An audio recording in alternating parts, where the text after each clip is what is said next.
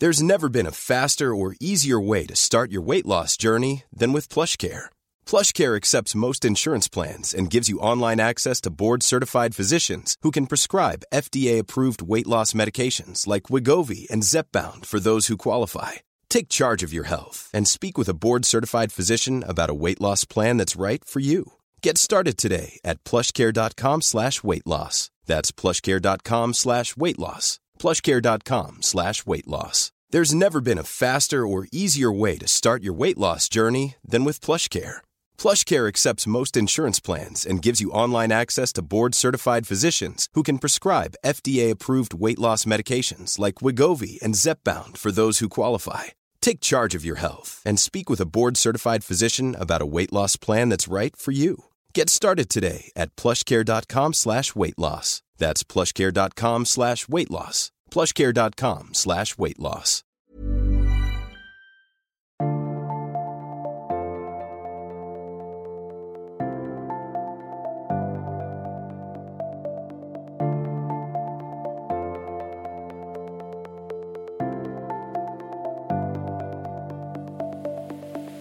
Hallo, du hører på episode 124 av Ingefær podkast med meg, Sara Lossius. Ingefær er Norges største podkast om helhetlig helse og sunn livsstil, og jeg håper at du blir litt klokere av hver eneste episode av Ingefær. Denne ukens gjest er Helene Sandvik. Hun er tidligere programleder i Puls, og nå Helene sjekker inn på NRK. Og det fine med serien, syns jeg, er at de som bor på institusjon i kortere eller lengre perioder, er akkurat som deg og meg, og det prater Helene klokt om i denne episoden. I episoden så snakker Helene og jeg også om det å være pårørende, for Helene opplevde å miste pappaen sin til demens. Og den opplevelsen er blitt til en bok som heter Et langsomt farvel. For når kan man ta de vanskelige pratene om organdonasjon, livsforlengende behandling eller arv f.eks.? Kanskje denne episoden kan bidra nettopp til det, for ofte er det lurt å ta de kjipe og vonde samtalene i fredstid. Og så får du også litt sånn jevnlig drypp av gode helsetips gjennom hele samtalen, så jeg håper du liker episoden like mye som jeg gjør. Du finner meg på saralossius.no, og også nå på kamille.no jevnlig. Og som Sara Lossius på Instagram og Facebook, og Helene sjekker inn, kan du sjekke ut på nrk.no. God lytt. Helene, så koselig at du ville komme på Ingefær. Hyggelig å være her. Det, det syns jeg er stas at du sier, altså. Du, hvordan har du det om dagen? Jeg har det veldig bra. Jeg har drukket ingefær i dag tidlig. Har du det? Ja, for jeg drikker alltid eh, Jeg bruker det som drikke. Da tar jeg sånne skiver ingefær, Ja. og så drikker jeg som te med litt honning. Ja. Og da føler jeg meg veldig sunn. Ja, men det skal så mye til. Det er bra at man har lavterskel på å være sunn. Jeg lagde ingefærshot i går kveld, jeg, faktisk. Ja, Ja. Det er også veldig godt med eple og ingefær, eller? Ja, ja. Ja, Og litt eh, sitron. Eh, ja, det tok jeg òg. Og så og litt gulrot, faktisk. Jeg pimpa den. Og litt selleri. Å, ja, digg. ja, men det jeg, sier- jeg må si at det er første gang jeg har brukt juiceren, og vi har hatt den i to år. så, sånn, så nå er det gjort, men det gikk omgangssyke i barnehagen, og da er jeg veldig redd for å få den. Og jeg tror at ingefær eh, gjør nytten. da. Ja, men ingefær er vel, det er vel dokumentert, det. At det har en sånn betennelsesdempende og infeksjonsdempende effekt. Mm. Vanligvis så shotter jeg hele hvitløk sammen med honning òg, men det kan jeg ikke når vi skal sitte i verdens minste studio. Kunne ikke stinke sånn. Før så var det mye mer sånn Å, fy søren, han der lukta skikkelig hvitløk. Men i dag så er hvitløk en så integrert del av kostet. Altså vi bruker jo mye hvitløk. Ja. Så den hvitløkslukta, den er på en måte litt dempa. Jeg kunne kommet unna med det. Ja. Ja. ja, men det er fint. Da vet jeg det neste gang. Jeg tenkte at jeg må nesten takke deg for uh, eh, Helene sjekker inn. Å, Det er tidenes fineste serie. Du, det er så mange som har blitt glad i henne, og det gjør meg varm i hjertet. Ja, Hva er det de sier, da? Folk takker meg fordi at jeg har eh, åpnet dører inn til steder de visste så lite om, og til mennesker de kanskje hadde forestillinger og fordommer mot. Og jeg blir veldig rørt når jeg hører at folk blir sittende og reflektere og tenke etterpå. Så jeg åpner en dør inn til refleksjon og til samtale og økt forståelse, og det gjør meg veldig stolt, da. Ja, Det skjønner jeg. Mm. Det er jo noe med at eh, i, når vi beveger oss ute i samfunnet, så ser vi veldig få mennesker, egentlig. Altså, vi ser ikke de barna, og vi ser ikke syke, og vi ser ikke eldre. For de er borte på institusjoner. Så du åpner jo opp for å se treffe de Ja, i og serien. Det som jeg tenker på, er jo at Vi er, har så lett for å sette merkelapper og diagnoser mm. på hverandre. Men det handler om at, vi, at det er avstand, at vi ikke kjenner hverandre. For med en gang du kommer i øyehøyde og begynner å snakke med mennesker, så forstår du at det er mer som forener oss enn som skiller oss som mennesker. da. Og det gjør at vi kan forstå hverandre og identifisere oss med hverandre. Var det målet med serien? Eller Ja. hva? Ja. Mm, det var det. Å bryte fordommer og komme tett på mennesker. Men overrasket deg at den har blitt så populær? Ja, jeg, jeg er gledelig overrasket. Ja. Fordi altså Hvis du tenker på flytte inn på institusjon og bo der i fem dager eller- en uke Det er vanskelig egentlig å se for seg hvor bra det kan bli. ja. Men vi er jo der inne Jeg bor der i fem døgn. Og vi filmer 30-40 timer. Og ut fra de 30-40 timene så blir det én time som går på TV. Ja. Så vi fortetter jo virkeligheten. Men jeg kjenner veldig på at vi forteller et sant og representativt bilde av den institusjonen. Både i menneskene vi møter, et utvalg av mennesker, og gjennom eh, de ansatte. Men hvilke redaksjonelle vurderinger tar dere underveis? Altså, for jeg skjønner det sånn at man, Teamet ditt eh, drar jo til institusjonen før du er der. Og du kanskje òg, eller er det første gang når du drar dit? Å lage denne serien er en etisk eh, linedans fra vi tar opp røret og tar første telefon til institusjonen, til også etter at vi har publisert, kanskje seks måneder eller nærmere et år etter at vi har vært på opptak. Fordi at vi skal inn til mennesker i sårbare livssituasjoner som kanskje får behandling. Vi forstyrrer jo litt grann ved, i kraft av at vi er der. Det er ikke helt normal eh, uke når vi er der. Selv om vi ikke ønsker at noe skal rigges til for at vi kommer. Vi ønsker hverdagen sånn som den er. Men jeg kunne aldri gått inn på institusjon hvis ikke teamet i Helene sjekker inn, som består av to på regi, altså de som har ansvar for historiefortellingen, og som er dyktige journalister, har vært inne der kanskje i flere uker og mørna institusjonen. Eh, gjentatt og gjentatt hva er det vi skal lage, hvorfor er vi her, hva blir din rolle? Uh, dere skal ha kontroll hele tiden, hele under, underveis i løpet. Så det hadde ikke vært uh, mulig å lage den serien uten at teamet hadde vært der på forhånd. Hvilke historier er det som har berørt deg mest? Og det er så Jeg kjenner at hver institusjon eh, treffer en del av følelsesregisteret på forskjellige måter, da. Det ser vi jo. Så ja, så, så på asylmottak, som var et av de første programmene vi, vi lagde, så var jeg altså Det var jo når, når det kom et stemningsskifte i Norge fra at vi hadde veldig åpne hjerter og eh, veldig medfølelse med alt det som skjedde, og med menneskene som kom, til at det bare kom så utrolig mange at vi ble Frykten tok overhånd. Da flytta jeg inn, og det var branner i Sverige, og jeg hadde masse tanker i hodet på hvem jeg skulle inn og møte. Var dette traumatiserte Hugni ville bli brann mens jeg var der? Så jeg hadde så mange egentlig fordommer, og skamma meg så fælt underveis. Jeg det? så hva slags forhold de levde i, med usikkerhet for framtiden. På en utrolig begrensa plass så levde barnefamilier langt vekk fra familiene sine. Og der prøvde de å skape seg et liv, og de visste ikke hva framtiden skulle bringe. Allikevel så var det så mye godhet mellom de som var på asylmottaket. da. Delte mat, delte med meg. Så der skamma jeg meg veldig. Kjente jeg på skamfølelse. Så var jeg på hospits bodde sammen med narkomane som ikke har et sted å bo, hvor de kan ruse seg 24-7, og bare ble slått av råskapen og det slitsomme livet en rusavhengig lever. Og så hvor ensomt egentlig det er. Og der ble jeg veldig slått i bakken, og den har satt seg, den Fordi på det hospitset så var det en, eh, en av beboerne som het Sandra. Og hun var veldig, litt sånn avvisende til meg i starten. Og så åpna hun døra for meg, da. På samme hospitset så jobbet en feltsykepleier som heter Gull. Og hun var bare gull. og Hun levde opp til navnet? Ja, hun levde så opp til navnet. Og når jeg så hva gull betød for Sandra og de andre på huset Der kom de ned og fikk en eh, varm hånd på skuldra og fikk pleid sårene sine. Og det var så rørende. Ja, det har virkelig satt seg fast. på hva det ene mennesket kan bety for et annet. Ja, det er ofte ett menneske som skal til innimellom. Men jeg gråt av um, nyfødtintensiven. Da gråt jeg 30 minutter, tror jeg. Nei, 40-56 minutter. Ja. Jeg er veldig glad vi lagde det programmet, fordi jeg tror at uh, svært få, hvis ikke du har vært i en sånn situasjon selv, vet hva som skjer inne på en nyfødt intensiv. Ja. I dag så tror vi at uh, helsevesenet vårt uh, fikser opp i alt. Men av og til så er det jo ikke sånn. Nei, det er jo ikke det.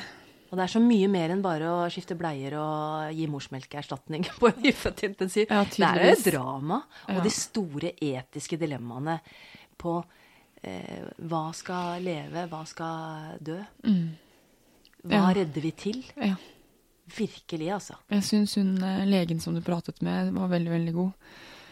Hun eh, Hvem var det? Det var, var kanskje to? Jannicke. Ja. Ja, hun som eh, viste sårbarheten Åh, fantastisk. og, og satte ord på dilemmaene Mm. og selvransakelsen når de mister lille Cedric. Mm. Og er, eh, hun bød på seg selv. Det er veldig sjelden man ser leger Mm. eh, kle seg så nakne. Mm. Det, men det er godt å se. Mm. De er bare mennesker, de også. Mm. Det, det syns jeg nesten var det beste med den episoden. Fordi eh, altså, altså, man skulle tro noen ganger at man etter hvert ser så mange skjebner Mm. at man kanskje blir vant til det. Men hun viste jo at, at det gikk inn på henne. Som menneske, da. Ikke bare som fagperson, men som person. Og så snakket jeg med en barnelege som eh, har jobbet mye med det samme, og hun sa at eh, det er sånn det er.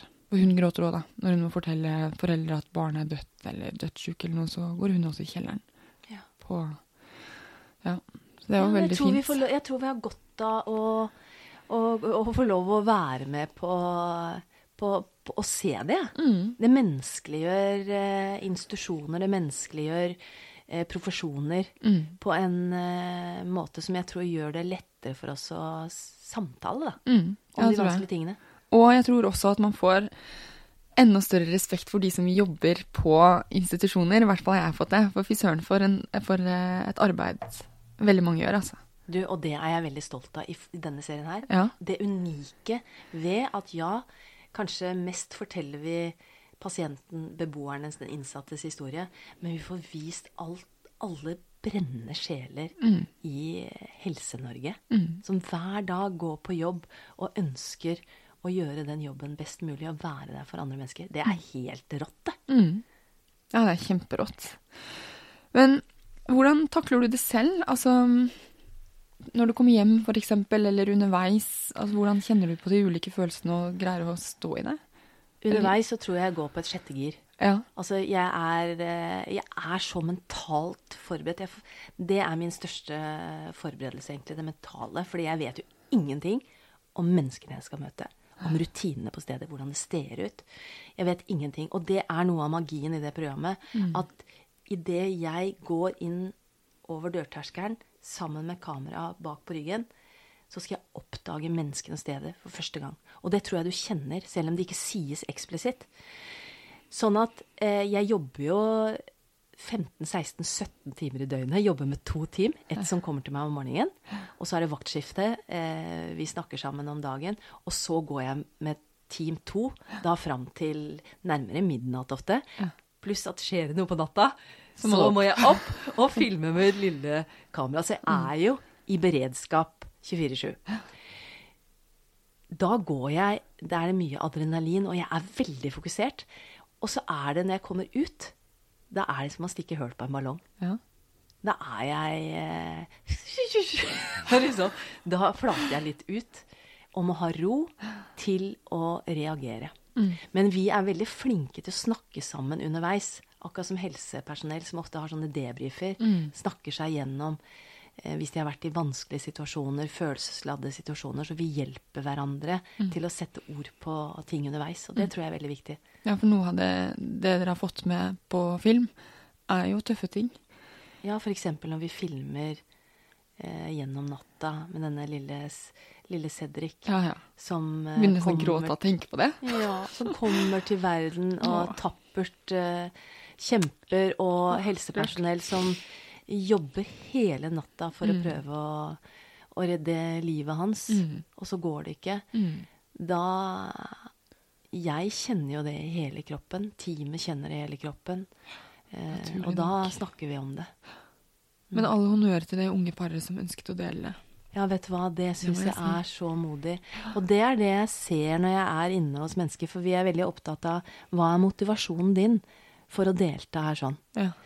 Eh, det er ikke om å gjøre å intervjue den første som strekker hånda i været, men finne ut er motivasjonen noe større enn deg sjøl? Mm. Hva vil du fortelle ved å være med her? Du jo, jeg vil kanskje fortelle noe om hvordan er det å være syk, få behandling, flytte litt ut av samfunnet, inn på institusjon. Ja. Og når det er sånne motiver, så ser vi at da står de hele løpet, det tunge løpet, inn mot publisering. Og de står i det når det kommer og vises til hundretusener av mennesker i det norske land. ja, for det er ikke bare lett, det, kan Nei. jeg se for meg.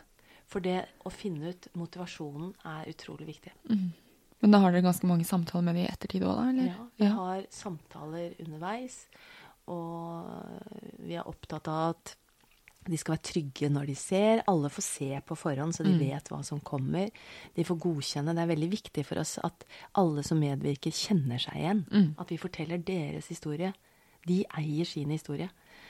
Og så um, har vi kontakt i etterkant. Og det mange forteller oss, er at de syns det har vært fint å bidra.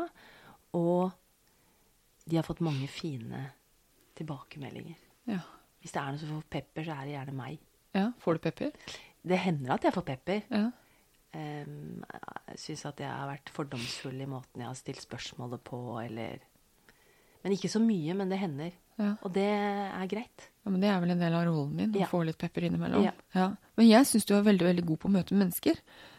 Sånn overraskende, eller ikke overraskende, men sånn forbilledlig god, da. At du, eh, det virker som du møter alle Samme hva slags mennesker det er, så møter du på like fot. Ja, men Ja. jeg liker å gå og møte mennesker eh, med, med, med åpenhet og nysgjerrighet, og ikke prøve å breie seg og tro man er noe bedre enn andre. Ja. Det tror jeg er et godt utgangspunkt uansett om du er journalist eller hvem du møter. Ja, det tror jeg også. Fordi ja, som oss som journalister, av og til så tror jeg Vanligvis er vi jo vant til at når vi skal møte mennesker, så skal vi være veldig belest, og vi skal liksom Vi skal ikke kunne tas på noe. Og det kan kanskje gjøre oss litt arrogante, da. Eh, Men å- i hvert fall i dette konseptet her, Helene sjekker inn, så er det utrolig Jeg, jeg tror jeg hadde blitt kasta ut rimelig fort hvis jeg hadde kommet inn som en glatt og polert programleder som ikke hadde turt å vise noe av min egen sårbarhet. Jeg tror at du får så mye igjen hvis du tør å by litt på deg sjøl når du møter mennesker. Alle har jo en eller annen historie. Alle har en Og det historie. har jo du òg. Altså, det skal vi snakke om litt senere, med boken om du har skrevet om din demente far. Og jeg tenker at sånne ting gjør jo at man møter folk kanskje på en enda mer empatisk linje når man drar opp sine egne feil og historier og alt. Ja. Mm. Og så tror jeg det handler også om at jeg er trygg i meg selv. Mm. Jeg tror vi møter mennesker på en bedre måte hvis vi er trygge på hvem vi er og hva vi har med oss mm. i bagasjen. Men hvordan har du blitt så trygg på deg selv? Sidespor, men uh, har du noen tips? Jeg tror at det er litt personlighet vi er født med. Ja. Og så tror jeg at jeg har fått mye god bekreftelse fra, i oppveksten min fra mammaen og pappaen min. Eh, Jeg har vært i et miljø, hatt venner, gjort det bra på skolen. Det er mye som gjør at det har eh, At jeg kan være trygg. ja. Men tenk deg hvis du vokser opp og du har eh, mammaer og pappaer som du føler sviker deg litt, enten fordi at det er rus, eller du er utrygg, eller du blir mobba, så er det mange ting som kan gjøre at du kjenner deg utrygg, da. Ja. Og da er det kanskje enda vektere for deg å, prøve å vise en annen fasade for å skjule sårbarheten. Jeg vet ikke. ikke. Jo, jeg tror nok det. Ja. Så jeg føler at jeg, jeg er takknemlig for utgangspunktet, da. Ja. Og så gjør du noe bra med det. Du, du har skrevet at når man flytter inn på institusjon, så flytter du ut av samfunnet. Og det syns jeg var eh, ganske interessant. For man tenker ikke over den friheten man har i det daglige. Og når man flytter inn på en eller annen institusjon for kortere eller lengre tid, så er det noen andre som bestemmer middagen din, dagsplanen og i det hele tatt. Helt klart. Og det verste er at jeg begynner å kjenne meg inn i den institusjonsbobla. Jeg bare har vært der i to dager. Ja, åssen da? Nei, at det er det er så rart nesten å se ut av vinduene. Der går livet. Der går mammaer med barna til barnehagen, og trikkene går forbi. Du kjenner at du er i en sånn egen boble. Fjernt fra samfunnet. Du er en sånn e på en egen øy. Og det tror jeg kan gjøre at mennesker på institusjon kan føle seg litt ensomme òg. Ja. Fordi de ikke er en del av det ja, ute? De er ikke en del av det der uh, ute. Og de vet kanskje, fordi at de har levd livene sine, at, at, de, at, uh, at andre uh, har forestillinger om det, enten fordi at de er inne på en psykiatrisk institusjon eller får behandling for spiseforstyrrelsen sin. Mm. Og at folk kanskje må reise lengre for å besøke dem. Mm. Sånn at det er mye som gjør at avstanden til det der ute kan føles stor, da. Mm. Men hvordan er det også å ikke bestemme over sitt eget liv mer? Det kan ikke være lett for alle. Nei, jeg tror det er kjempevanskelig. Fordi du mister litt kontrollen. Ja. Av og til så kan det sikkert være, føles godt, fordi at du har ikke taklet livet selv. Nå er det noen som setter rammene for deg. Mm. Men uh, jeg tror det er utrolig viktig at uh, når du kommer på institusjon, at du ikke mister helt handlingsrom i ditt eget liv. Mm. At du blir tatt med på råd. At du får lov å bestemme litt, da. Mm. Det tror jeg er veldig, veldig viktig. Jeg husker du sa du har jo tre jenter, og så var du på institusjonen for spiseforstyrrelser. Og da husker jeg du sa sånn at hvis du selv hadde vært foreldre, så hadde du følt deg så maktesløs. Ja. Det tror jeg virkelig. Ja. Fordi det er en sykdom som er så vanskelig å forstå, og helt fra vi mødre føder barna våre og legger babyen inn til brystet for å gi det mat. Mm. Altså Hvis barnet ikke spiser, så løper vi gjerne etter å liksom få i poden fôr. Det er utrolig ja, altså, viktig. Det å være uh, det å ja, være matmor er liksom ja. noe av det viktigste. Ja, det er det. Ja, det er det. Vi går veldig opp i den oppgaven og blir stressa mm. hvis barna ikke får i seg ting. Og da mm. tenker jeg når når sykdommen handler om i hvert fall anoreksi, da, mm. om å avstå fra å spise. Noe som gjør at du lever. Mm. Altså, du må ha næring for å overleve. Å, det er så skummelt, det. Mm. Jeg så veldig mye likhetstrekk mellom rusavhengige og de med anoreksi. Hvordan da? At det handler jo ikke om nødvendigvis ønske om å bli tynn. Det er ikke det som kommer først. Det er noe vondt inni deg. Og så bedøver du deg og regulerer det ved enten å sette heroin eller eh, snort kokain, mm. eller hva det er. Mm. Eh, eller med mat. Mm. Vi intervjuet Ingeborg Senneset for to år siden, for hun har skrevet ja. boken om eh, Jeg husker ikke hva den heter. Men hun snakket også om det at, at det begynte mye som å passe på seg selv, fordi livet var vanskelig. Mm. Men så er det det man eh, prøver å få kontroll over, ta kontrollen over livet, og kan på sikt gjøre at livet forsvinner. Helt klart. Ja. Og det hva sykdom gjør, enten det er spiseforstyrrelser, rus, hva det gjør med relasjoner, hva det gjør mm. med ungdomslivet altså De brenner broer. Mm. De mister kanskje skolegang. Det blir store huller i livene deres. da. Mm. Og så tenk deg når du skal da Du har vært på institusjon kanskje i seks måneder, et år og du har vært innenfor disse strikte rammene hvor folk passer på hva du spiser, når du står opp Alt er veldig regulert, og så skal du ut i den store, farlige verden. Mm. Det har jeg fått respekt for. Ja, det er sjansespill, føler jeg. Ja, den overgangen fra da institusjonslivet til den virkelige verden hvor du skal klare deg selv. Mm. Der tror jeg vi må gjøre mer for å lage den overgangen bedre. Ja, for der virket du, uttrykte du nesten litt redsel, eller en ganske sterk bekymring, i uh, akkurat den episoden. Ja, Når han ene skulle hjem. Ja, for jeg lurte på hvordan i alle dager kommer dette her til å gå. Mm. Han virket jo ikke flere som jeg har møtt på institusjon, som ikke virker helt klare for å ta steget ut. Og hva venter de på utsiden? Mm. Ja, Det er drastiske Det kunne man nesten lagd en serie på. vet du. Livet etterpå? Ja. Helene sjekker ut? Ja. ja. Fullt ifra de tar bagen øh, og skal klare seg selv. Mm. Det hadde vært fint, det. Ja. Det tror jeg hadde vært veldig nyttig. Mm. Um, men i boken din, vi skal straks inn på den, men der skriver du at du siden du var liten eh, alltid liksom tok inn lukten først når du kom på institusjon. Ja. Merket du det på de ulike du har, har vært på? ja, er du gæren? Ja. Det er, det, er, det er akkurat som jeg kan se neseborene utvide seg.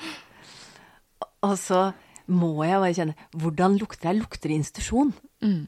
Og institusjon, det er litt sånn lukten Det er en spesiell lukt. Jeg klarer ikke helt å forklare det. Det er vel noe vaskemiddel inni det? I Nå, kanskje noe i, sånn desinfiseringsmiddel blanda med litt middagsmat. Mm. Men hvis det kommer urinlukt på toppen av det, så, så gremmes jeg, altså. Mm. Men var det noen av institusjonene som, som du syns var på kanten? Ja, det var det. Det Ja. var eh, sykehjem. Ja. Det var sykehjem. Og det snakket jeg jo om også. Det opp, opplevde jeg med sykehjem som faren min var på også. ja, for han skiftet jo Vi kan jo gå inn i det. Altså, du har skrevet en bok om eh, pappaen din som ble dement. En ganske tøff bok. Ja. Veldig altså, Ærlig. veld- ja, og sårbar, og hvor du drøfter etiske dilemmaer rundt det å være pårørende. Og jeg tenker at alle burde lese den. Jeg hadde nytte av den, og jeg runda den på en kveld. ja, du leser den fort, Ja, jeg gjorde det. Ja, det greit. Veldig bra. Så, men pappaen din, når dere endelig fikk han på et hjem, så var han først på Ammerudhjemmet? Nei, først eh, Egentlig så, så nevner jeg ikke navn på sykehjemmene, for det er egentlig uvesentlig. For jeg tror at de eh, sykehjemmene han var på, i hvert fall der han var lengst, representerer et gjennomsnitt av eh, sykehjemmene. Og jeg har ikke lyst til å henge ut verken pleiere eller sykehjem. Nei. Jeg vil bare sette Si noe om opplevelsen vi hadde som eh, pårørende, og hva vi tenkte rundt at pappaen vår havna på institusjon. Men på et av sykehjemmene så husker jeg da hadde den vært på et kort opphold på et annet først. Og da var jeg litt glad, for der var det Det var liksom ikke så institusjonsprega. Det var ekte grønne planter. Det var ikke de lange korridorene, ikke sant. Det var ikke lysstoffrørene. Eh, det var det var litt koselig der, og det lukta vafler når vi kom inn, for det var en sånn kafé nederst. Det lukta godt. Og så havnet han da på en langtidsavdeling. Der skulle han være til han eh, døde. Og det var sånn skrekkeksempelet på gamle sykehjem, vet du. Med lange korridorer hvor rommene lå som perler på en snor. Og det var bare plastblomster og slitt. Gardina hang liksom på halv tolv. Jeg husker jeg satt på, på rommet hans og venta på at broren min og søsteren min skulle komme med pappa den, den dagen han skulle flytte inn. Og så satt jeg så så jeg ned på gulvet, og så tenkte jeg fader, er det dritt, eller? Som er størkna dritt som ligger på gulvet der. Og så tok jeg på meg brillene og gikk og, og rugga litt med skoen. Og så var det bare slitt linoleumsgulv. Alt var liksom Førsteinntrykket bare satt seg som en sånn mare. Og så tenkte jeg, skal pappa være her? En mann som har vært opptatt av å pynte hjemmet sitt, som lagde små eh, fruktskåler og satte inn på rommet mitt, som var veldig en estetiker, da. Hva vil han tenke når han kommer hit? Her skal han bo. Jeg fikk helt Hey, I'm Ryan Reynolds. Recently, I asked Mint Mobile's legal team if big wireless companies are allowed to raise prices due to inflation. They said yes. And then when I asked if raising prices technically violates those onerous two year contracts, they said, What the f are you talking about, you insane Hollywood ass? F- So to recap, we're cutting the price of Mint Unlimited from $30 a month to just $15 a month. Give it a try at mintmobile.com slash switch. $45 upfront for three months plus taxes and fees. Promo rate for new customers for limited time. Unlimited more than 40 gigabytes per month. Slows. Full terms at mintmobile.com. Millions of people have lost weight with personalized plans from Noom, like Evan, who can't stand salads and still lost 50 pounds. Salads, generally, for most people, are the easy button, right? For me, that wasn't an option. I never really was a salad guy. That's just not who I am. But Noom worked for me. Get your personalized plan today at Noom.com. Real Noom user compensated to provide their story. In four weeks, the typical Noom user can expect to lose one to two pounds per week. Individual results may vary. angst, altså. Mm. Men hva skal man gjøre? For jeg tenker, det skriver du så vidt om òg, at nå som både kvinner og menn er i arbeidslivet, og vi, og vi pårørende har jo våre hektiske hverdager Du hadde jo tre små barn og karriere, og så ble pappaen din kjempesjuk. Og selv om dere var ressurssterke og, og fem søsken, så opplevde dere det dilemmaet der å, føle at man ikke ser eh, faren sin nok, da. Eller følge opp nok. Så hva Man kan jo ikke Eller kan man liksom slutte jobben og ta personen hjem heller? Altså, det er jo ikke sånn samfunnet De er jo lagt opp. helter, de som gjør det. Ja, ja det er det, Vi har litt altså. dårlig samvittighet for at egentlig så burde vi passa på han, men nei, samfunnet er ikke rigget eh, sånn. Og jeg har livet mitt med mannen min og tre jenter, det er det som jeg må ta meg av. Men jeg kjente jo at hans siste leveår ble stusslige. Og jeg sleit med å se verdigheten i det, altså. Å helt ærlig. Men jeg tror du setter ord på noe mange føler der. Og det var vondt, jeg hadde dårlig samvittighet. Det søsteren min sa en gang, fordi når han bodde hjemme på slutten, så eh, var jo det for oss pårørende Det var å gå med hjertet i halsen konstant. Ja. Da Han klarte jo ikke å ta vare på seg sjøl, selv, selv om han hadde hjemmesykepleie tre ganger om dagen. Men de likte han ikke noe særlig. Fordi han følte at det var fremmede som trampet inn i huset hans. Og det var gjerne veldig, at det var veldig mange som kom. Det kunne gjerne være tre forskjellige på én dag. De gikk ikke med uniform. Han var forvirra om både tid og sted. Så han ville egentlig ikke ha, ha dem der. Og, så vi følte egentlig at vi måtte ordne oss i en slags vaktordning for å passe på han. Fordi det funka ikke med hjemmesykepleien. Men vår store skrekk var jo at han enten skulle tenne på huset, eller at, den, at vi skulle finne han nederst i trappa, eh, halvt slått i hjel. Og Men det, det Det vi også tenkte på, var at hvis han faller, så havner han på sykehus, og så åpnes dørene inn til eh, syke, en sykehjemstilværelse. Og for oss, med å ha han hjemme, så føltes det som en lettelse at han At noen skulle passe på han 24-7, da. Så det, det, det endte jo med et uh, fall. Men det ble et mykere fall. Det ble et boms ned på kjøkkengulvet. Han falt en eller annen gang i løpet av natta, eh, en januarnatt eller morgen i 2013. Ble funnet av hjemmesykepleien og ble fraktet til Ullevål sykehus forvirra og nedkjølt. Og så bar det inn på, på sykehjem. Men så kom han på sykehjem, og det ble ikke sånn som vi trodde. Det var veldig mye vi bekymra oss for. Følte i forhold til at han skulle bli ivaretatt som menneske, og alt det en gammel skrått feiler. Så en gang så sa søsteren min til meg Vet du hva, Helene? Egentlig skulle jeg ønske at pappa falt ned trappa og døde. Så hadde han har sluppet dette her. Og det Først så ble jeg sånn litt satt ut av Det var så brutalt.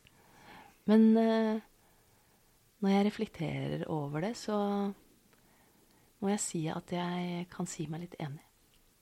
Og dere hadde jo etiske diskusjoner i søskenflokken òg, på hvor lenge skal dere gi han livgivende behandling? Hvor lenge skal dere gi han antibiotika? Eller? Ja, for det Pappa gikk på veldig mange medisiner. I perioder så gikk han på 10-15 forskjellige medisiner. Du, du er innom kanskje sykehus, da, som, og leger der som gir deg én pille, og så er det fastlegen som gir deg en pille. Så får, kommer du på sykeheimen, så gir sykehjemslegen deg piller. Men ingen har egentlig oversikt over hvordan disse medisinene virker sammen, eller om de eh, gir deg bivirkninger. Så, eh, men det som skjedde med pappa, var at han eh, hadde mye urinveisinfeksjon. For han hadde trøbbel med blæra, som veldig mange gamle har. Og spesielt menn. Prostataproblemer. Han hadde problemer med å tisse. Sånn at han hadde veldig mye urinveisinfeksjon. Og pga. hjertesvikt og at han var skrøpelig, så fikk han også mye lungebetennelser og bronkitter. Den ene antibiotikakuren etter den andre. Til slutt så stoppa jeg å telle. For jeg synes det var, liksom, det var en liten periode hvor han var av medisiner og litt eh, kvikk. Og så kom det en ny runde. Og etter hvert så tenkte jeg hva er det vi, hva er det vi holder på med? Medisin hjelper han akkurat over kneika, men han kommer aldri hjem. Han kommer seg etter hvert aldri opp av senga. Og så snakket jeg med søsteren min, hun er intensivsykepleier, og vi ble enige om at vi må ta diskusjonen med brødrene. Dessverre tok vi aldri praten med pappa på forhånd, hvordan han ville ha det på slutten av livet sitt. Og så eh, hadde vi en runde med brødrene, og da eh, fikk jeg en tekstmelding fra han ene som sa at eh, Helene, selvfølgelig skal han ha antibiotika. Har du tenkt å ta livet av faren vår? Og det jeg tror var eh, det triste her, var at det skulle vært en lege, primærsykepleier, skulle tatt oss for Altså skulle samlet oss og tatt den store samtalen før vi kom dit. Hørt litt om hva tror dere faren deres vil ønske? Hva er verdiene hans? Hva tenker dere? Dette er fordelene med å behandle, dette er ulempene med å behandle. Sånn at alle hørte det samme. Det tror jeg. Men det er noe med å ta de samtalene før det er for sent. Og, men hvordan gjør man det? Altså, når tar man Det er jo litt som ikke samme, men det er samme liksom med arv òg. At man tar den praten. Eller i ekteskap. At man tar Hva skjer hvis vi blir skilt i fredstid? Ja, ja, det er kjempevanskelig. Ja, det er kjempevanskelig. Når gjør man det? Hva tenker du? Nei, jeg tenker at eh, jeg lærte i hvert fall eh, noe av det vi var igjennom med pappa, og alle de dilemmaene og vanskelige valgene vi ble stilt overfor. Så jeg har tatt praten med mine barn nå. Ja. Og det håper jeg denne boka kan skape et rom for samtaler om disse temaene, de vanskelige temaene. At leser du boka, så kan du gå til eh, dine, og så kan du snakke litt om boka. Og hva tenker dere rundt meg om uh, dette her? Så jeg har sagt til mine barn hvis jeg blir så skrøpelig og sjuk som Moffa var, eh, la meg få dø av en lungebetennelse. Men sørg for at jeg er godt lindret, at jeg ikke har smerter. Jeg vil ikke gjenopplives hvis jeg får et hjertestans. Jeg vil ikke havne på respirator med fare for at jeg blir liggende der og Ja. Og jeg vil nødvendigvis ikke gå i skytteltrafikk mellom sykehus og sykehjemmet. Det er, skjer jo også ofte med gamle. At de blir syke, og så føler sykehjemmet at eh, vi har egentlig ikke kapasitet til å se så ofte til han, og kanskje bør det tas en ekstra blodprøve. Vi sender han på sykehus. Men det er en kjempebelastning for et gammelt, skrøpelig menneske å bli sendt fram og tilbake. Så kanskje er det bedre å få god lindring og litt mindre tilsyn på et sykehjem. Ja. Men det er, ja, det er noe med å ta den praten. Det er jo ikke lett heller, da. I det Nei, hele men det er akkurat den samme praten som vi bør ta i forhold til organdonasjon. Mm. Ja, Ja, si- det tenker jeg der Jeg har ikke det kortet, men eh, selvfølgelig er min eh, mening. Ja, og det, Mm. det viktigste er at du forteller dine nærmeste at hvis det skulle skje noe med meg, så, så er det greit at uh, noen andre får mine organer. Mm. At jeg kan gi bedre liv til andre. Ja. Det har jeg også tatt praten. ja, det er bra. Men det er, fint, det, er, det er det som er fint med den boken din og serien nå, at det åpner opp for disse diskusjonene som man kanskje ikke tenker på i det daglige, men som kan være viktig å ta. Da. Ja. Det er det. Men så er vi jo klart, vi er jo forskjellige som mennesker, og eh, dette er samtaler som kan sitte lengre inne for enkelte å snakke om enn andre. Ja. Og så spørs det hva slags relasjoner man har Ja. da. Det er jo ikke alle i familien man har supert forhold til, f.eks., som kan være vanskelig. Men en ting du skrev, eh, det er nesten i begynnelsen av boken, som jeg syns var veldig fint, eh, var Eller ikke fint, men sant. Du skriver at livet kan være nådeløst, smertefullt, stinkende og ubehagelig, men de erfaringene er også sanne og menneskelige og skal ikke gjemmes bort eller fornektes. Og det syns jeg er så bra. Jeg har aldri vært flau over faren min fordi at han fikk demens, eller fordi at han ble skrøpelig og hjelpeløs. Eh, Det er jeg føler meg alle. utrolig stolt over den faren han har vært for, eh, for, for meg. Og jeg følte at jeg måtte skrive den boka, fordi han kom til et punkt hvor ikke han kunne gi uttrykk for det han følte selv. Og jeg er sikker på, hadde han vært ved sine fulle fem Han var jo journalist i Aftenposten i 40 år og jobbet veldig både mot slaveri og for menneskerettigheter, og, og gi en stemme til de som ikke nådde fram selv. Da. Og jeg er sikker på at hadde han hatt, eh, vært ved sine fulle fem, så hadde han flere ganger ville sagt til meg underveis i sykeoppholdet sitt at vet du hva, Helene, dette er en sak, det må du skrive om. Men det hadde han jo ikke kapasitet til. Så jeg kjenner at det er i respekt for pappa og, og alle familier og syke som opplever det samme som oss, så har jeg skrevet den boka. For å sette ord på hva vi trenger som familie. Og hvor vanskelig det er. Ja, Og hvor sårbar man er. Ja. Ja. Fordi når det er en i familien som blir syk, så rammes egentlig hele familien. Det blir kaos. ja, det gjør det. Rollene snus eh, på hodet. Eh, og ja, det er utfordrende. Det er sorg, og det er fortvilelse. Det er sinne.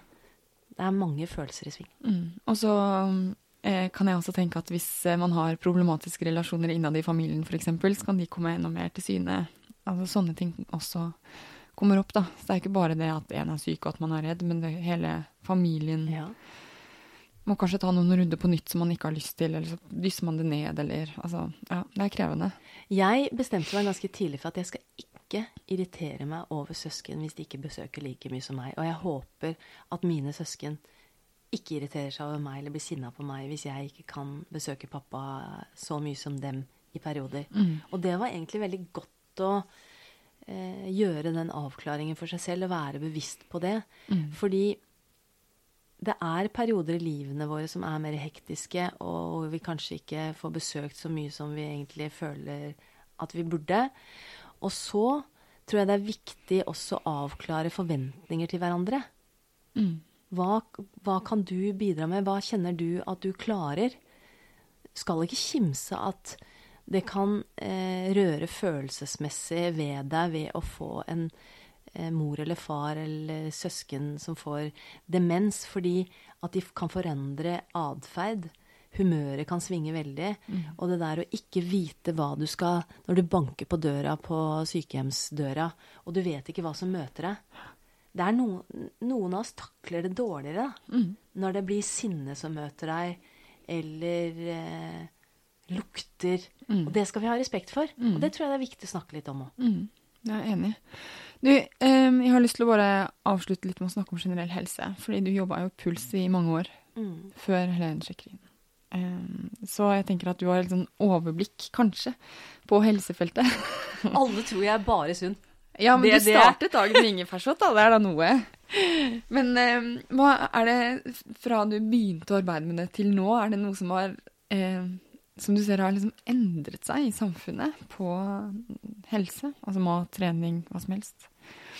Veldig bredt spørsmål. Nei, fra jeg begynte å jobbe som eh, journalist på 90-tallet til nå, så, så, har det, så var det jo en periode hvor det var veldig mye fokus på eh, slik gjør du det, eh, den du-journalistikken. Og det tok litt av.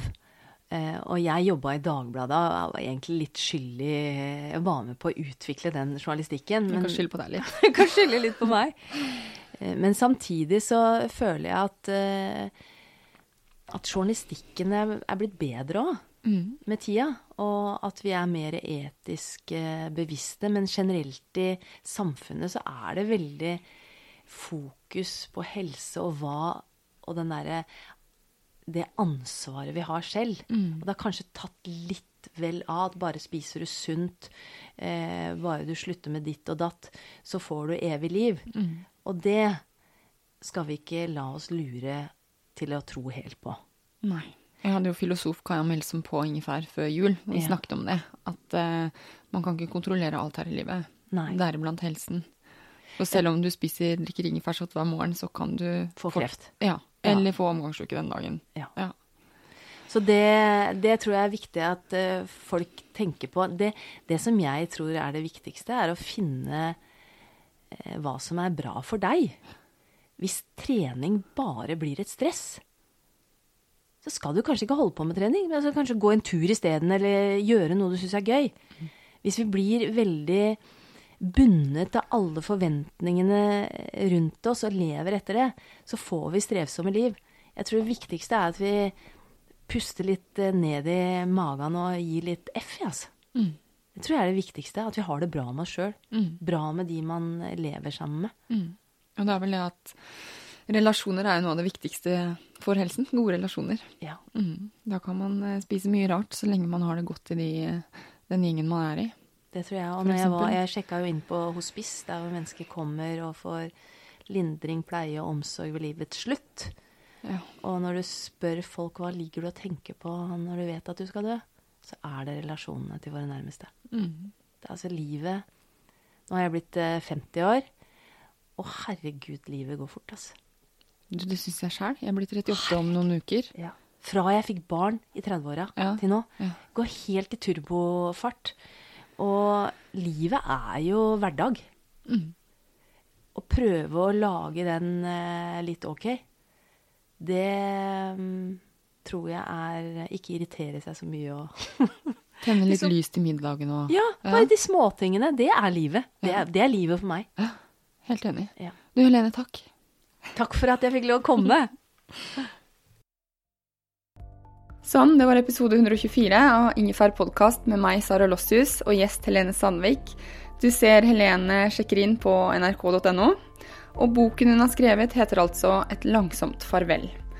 Denne episoden avsluttet jo med et helsetips fra Helene, men flere får du i torsdagens ingefærshot. Og der får du også høre om bl.a. hva Helene er mest stolt av i livet sitt. Og inntil vi høres igjen, så håper jeg du har fine vinterdager og nyter kaffe eller tekoppen din litt ekstra. Ha det!